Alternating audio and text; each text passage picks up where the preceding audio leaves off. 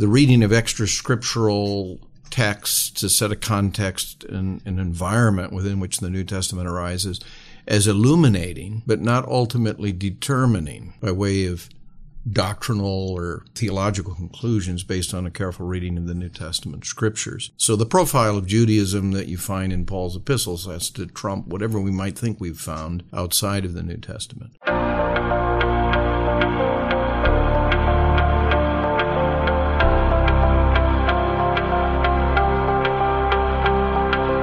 Welcome to Mid America Reformed Seminary's Roundtable Podcast, a broadcast where the faculty of Mid America discuss everything from Reformed theology, cultural issues, and all things seminary. This is episode 95, and I'm your host, Jared Luchabor. Thank you for tuning in. Concluding our series on the new perspective on Paul, Reverend Andrew Compton, Dr. Marcus Mininger, and Dr. Cornelis Venema survey the perspective's use of extra biblical texts to make their claim as well as offer their thoughts on further implications that holding to this new perspective can have.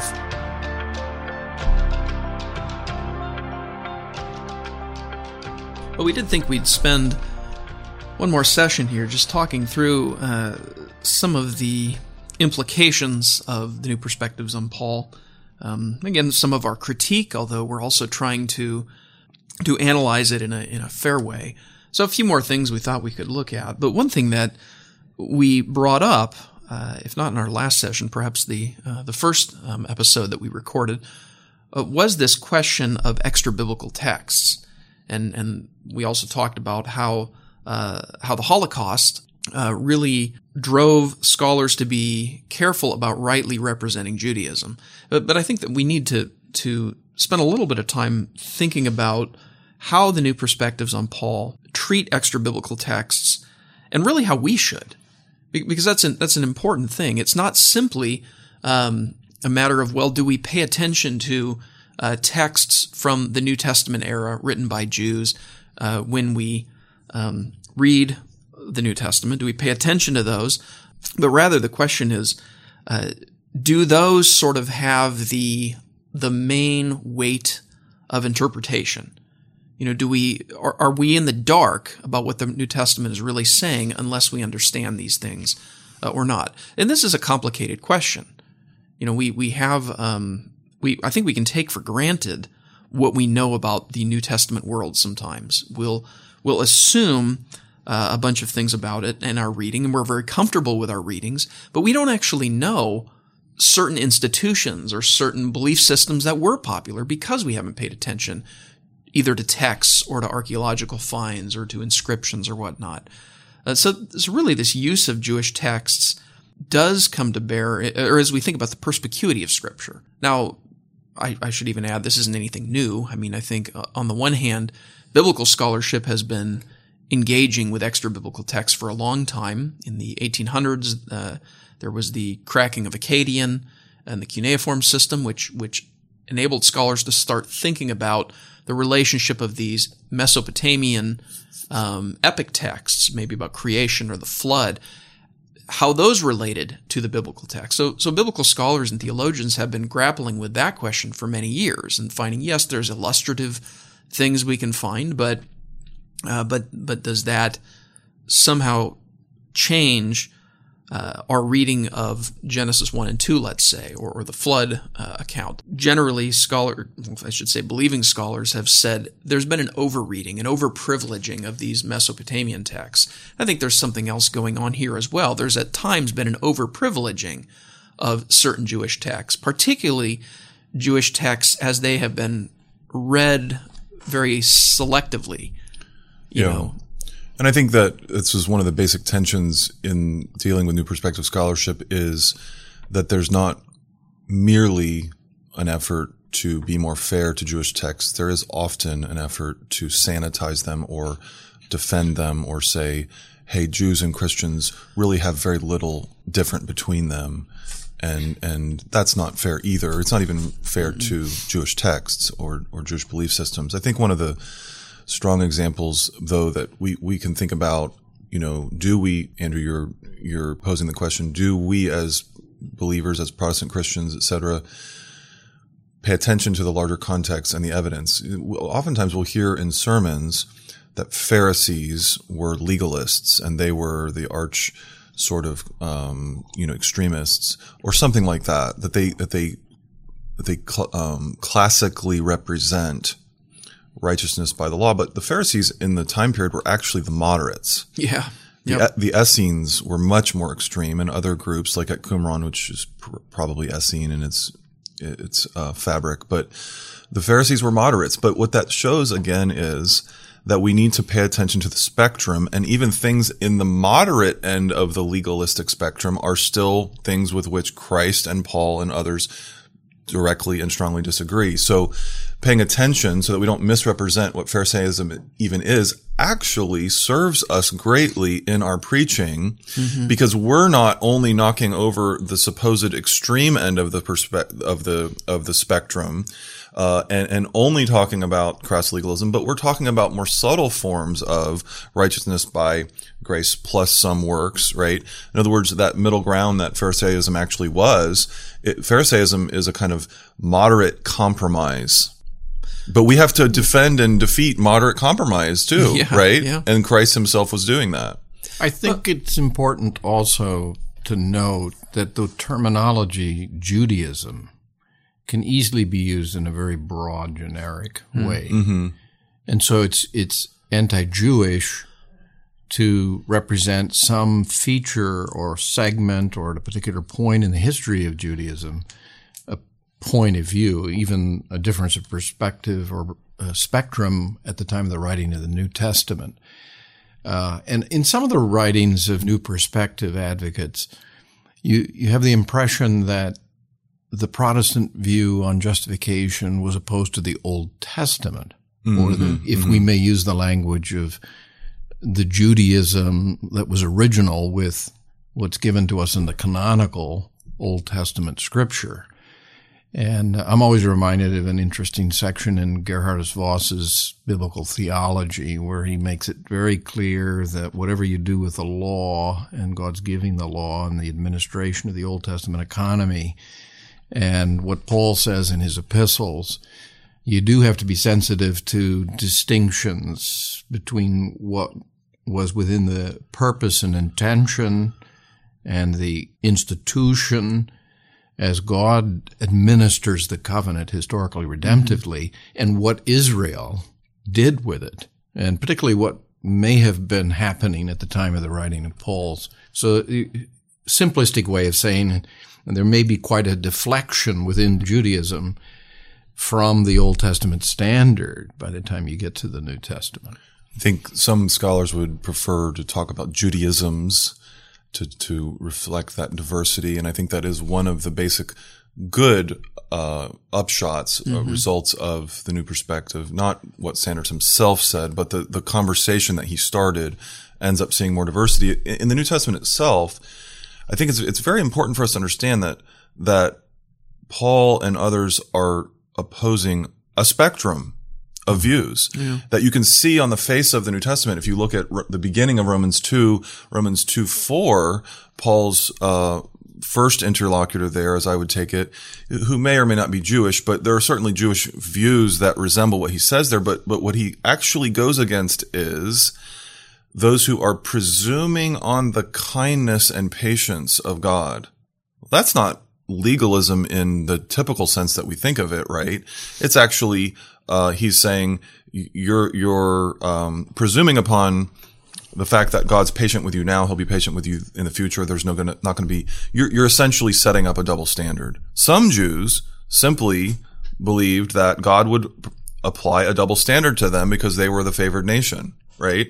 Look at Wisdom of Solomon 15, uh, 1 and 2, 16, 1 and 2 would be examples of something like that. So that's, that's, um, not salvation by obedience. It's salvation by being Jewish, right?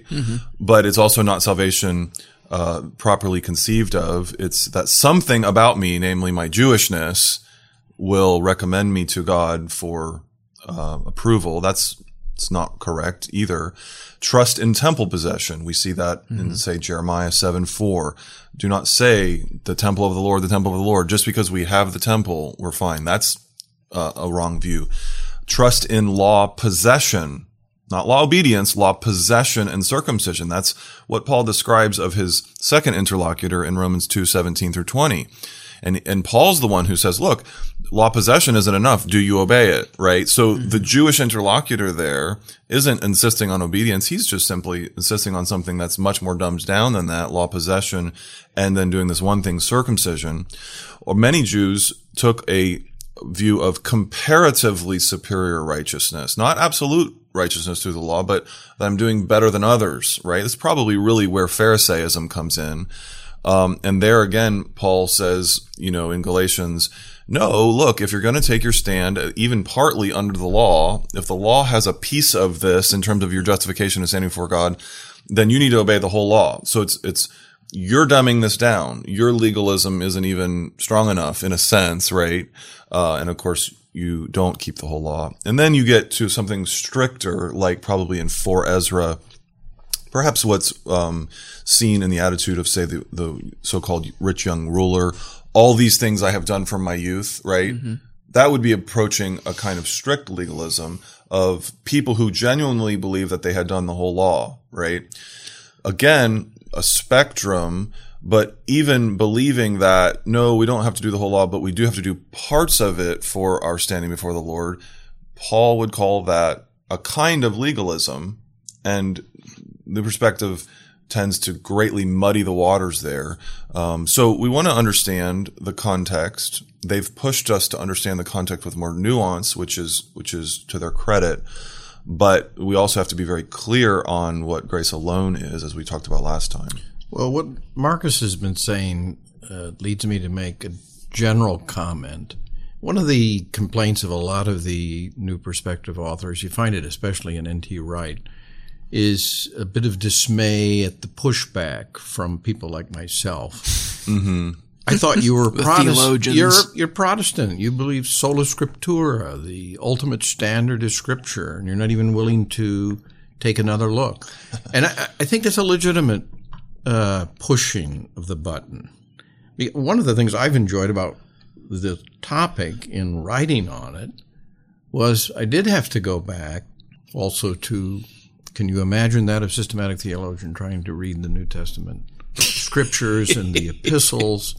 Did the church get this entirely wrong? Uh, where does the truth lie in this question? And I think the, uh, for myself, the conclusion was no, on the doctrine of justification at its core, soteriologically, the Reformation had it just right. You, there is no compromise with the law as it relates to our acceptance, our justification, at, at the same time, the uh, the new perspective did require and does require us to be aware what Marcus said about context, and even in our reading of the New Testament, it can shed light. I use the language of the reading of extra scriptural texts to set a context and an environment within which the New Testament arises as illuminating, but not ultimately determining by way of doctrinal or biblical conclusion, theological conclusions based on a careful reading of the New Testament scriptures. That they have to stand in their own proper way as the ultimate measure. So the profile of Judaism that you find in Paul's epistles has to trump whatever we might think we've found outside of the New Testament. But I also want to make a, a general comment about maybe this is a both and comment. You, you get the impression from many authors of the New Perspective that you're either fixated on the soteriological, the individual, the narrow question of how can I find as an individual in the presence of God, coram deo, a merciful God. And I think this is reductionistic, even in terms of historic Reformation theology, especially with respect to Reformed theology, but also in a sense, even Lutheran theology. I think in the crosshairs of the new perspective is often a kind of, dare I use the language, evangelicalism mm-hmm. that is very disinterested in the church, the corporate, the social implications of the gospel. Me and my it's, personal relationship yes, with God. Exactly. And sometimes and, very disinterested in sanctification, right? and disinterested in sanctification, and even the the dominance of a certain strand, not historic Lutheranism necessarily, but nineteenth, early twentieth century existentialist, uh, Bultmann, for example, kind of Lutheranism or Lutheran theology, which doesn't really fairly represent historically the position of the Reformation. Certainly on the Reform side many of these concerns about the social aspect and the corporate would be acknowledged. I think it's a, actually a, a benefit of the discussion of new perspective teaching to recognize that even justification at its core has a pretty radical implication for who belongs, mm-hmm. whether Jew or Gentile, whether slave or free. You can have a very articulate, doctrinally precise, and accurate statement of the doctrine of justification and then be quite smugly self righteous in your dealing with others, mm-hmm. even within the church. The implications of justification should be pretty powerful in the way we receive one another, the way we accept each other in the Lord, the way we relate to each other, who, if God accepts, how are we uh, in a position not to embrace or accept one who's justified in Christ and right with God by virtue of Christ's saving work, even as we are? So there are aspects of that. And I I don't think you can underestimate even what Marcus said in our first session about the whole issue of in the aftermath of the Holocaust. Whatever we do theologically in articulating the gospel, we certainly want to do so in a way that maintains the uniqueness and the ultimacy of Christ alone as the one mediator between God and man. Uh, you can't bridge the divide, you might say, between unbelieving Judaism and whomever belongs, Jew and Gentile alike, to the Christian church by God's grace through faith in Christ. But at the same time, that we not articulate a viewpoint that, even if unwittingly, can be misappropriated. And there certainly is enough evidence in the history of Protestantism and even within some branches of Lutheranism uh, that the church was vulnerable to being taken captive by the so called German Christian movement and movements like that.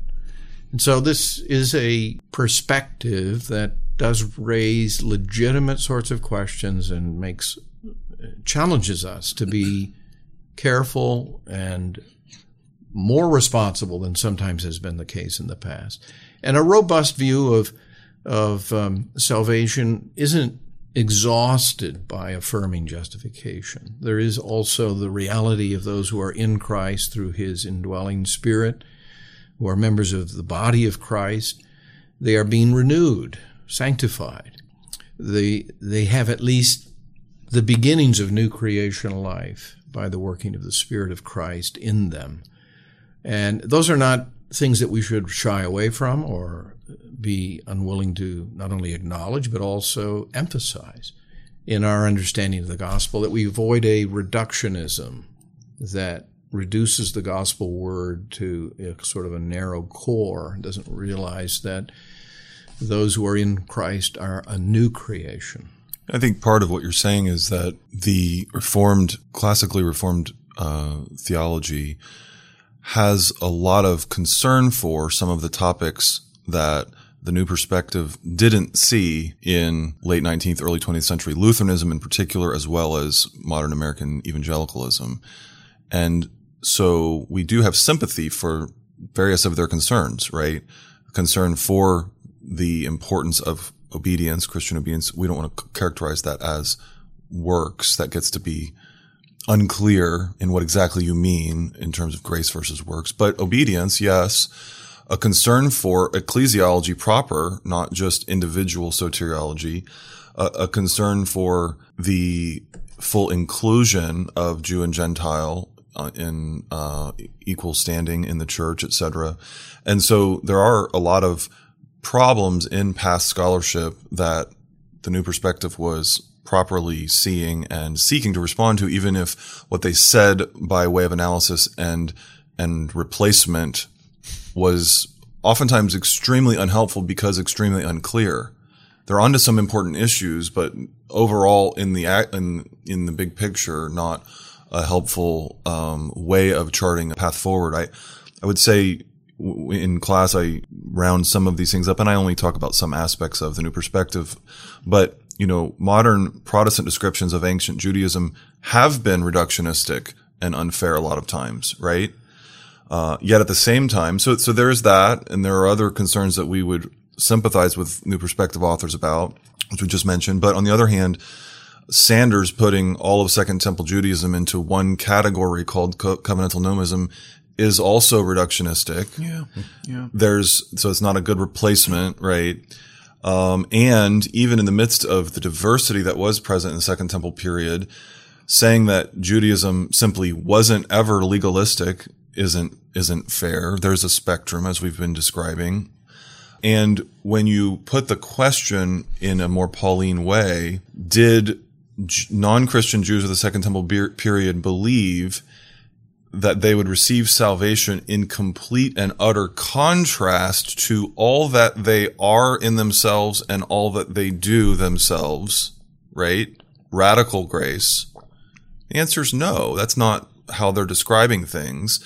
And so it's not improper to see a, a, sort of legalism, but you have to be clear about what you mean. We have to be clear about what we mean a lot of mm-hmm. times, and it pushes us to do that. And in as much as covenantal nomism itself amounts to you get in by grace and then you stay in by a combination of grace and works, this is exactly the sort of thing that Paul does reject in Galatians 5, right? So we want to see that uh, there's a range of ways, in a sense, to be legalistic. There's a range of ways to believe that something about me, either who I am or what I have or what I do, makes it appropriate for God to bless me. Is that because I've obeyed the whole law? Okay, that would be one form of that view. Is it because I've obeyed some of the law more than other people? That would be another form of the view. Is it because I have the law and I did and I practice circumcision? That would be an even more reductionistic version of the same view. Is it because I possess the temple and that's why I'll be saved? So I'm a temple possessor. Mm. Is it because I'm Jewish? Is it because I'm Irish? Is it because I'm German, Dutch, or anything else? Right? no, nothing about what I am, have, or do recommends me to God as the basis for my being blessed and saved, right?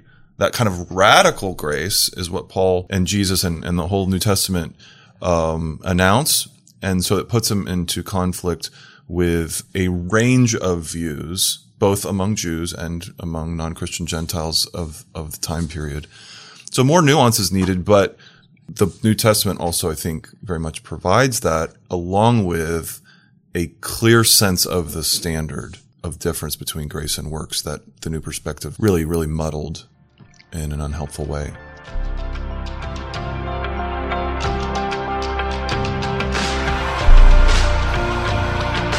If you'd like to learn more about this assessment of the new perspective on Paul, check out Dr. Venema's book titled The Gospel of Free Acceptance in Christ. Dr. Venema wrote this volume out of the conviction that Protestant churches need to reacquaint themselves with their rich doctrinal heritage, particularly their understanding of the gospel, the good news of free acceptance with God on the basis of Christ's redeeming work. Before abandoning the older perspective on Paul in favor of the new, believers need to understand exactly what they are being asked to abandon. You'll find a link for the book in the description of this episode, and you can also go to marsbooksonline.com.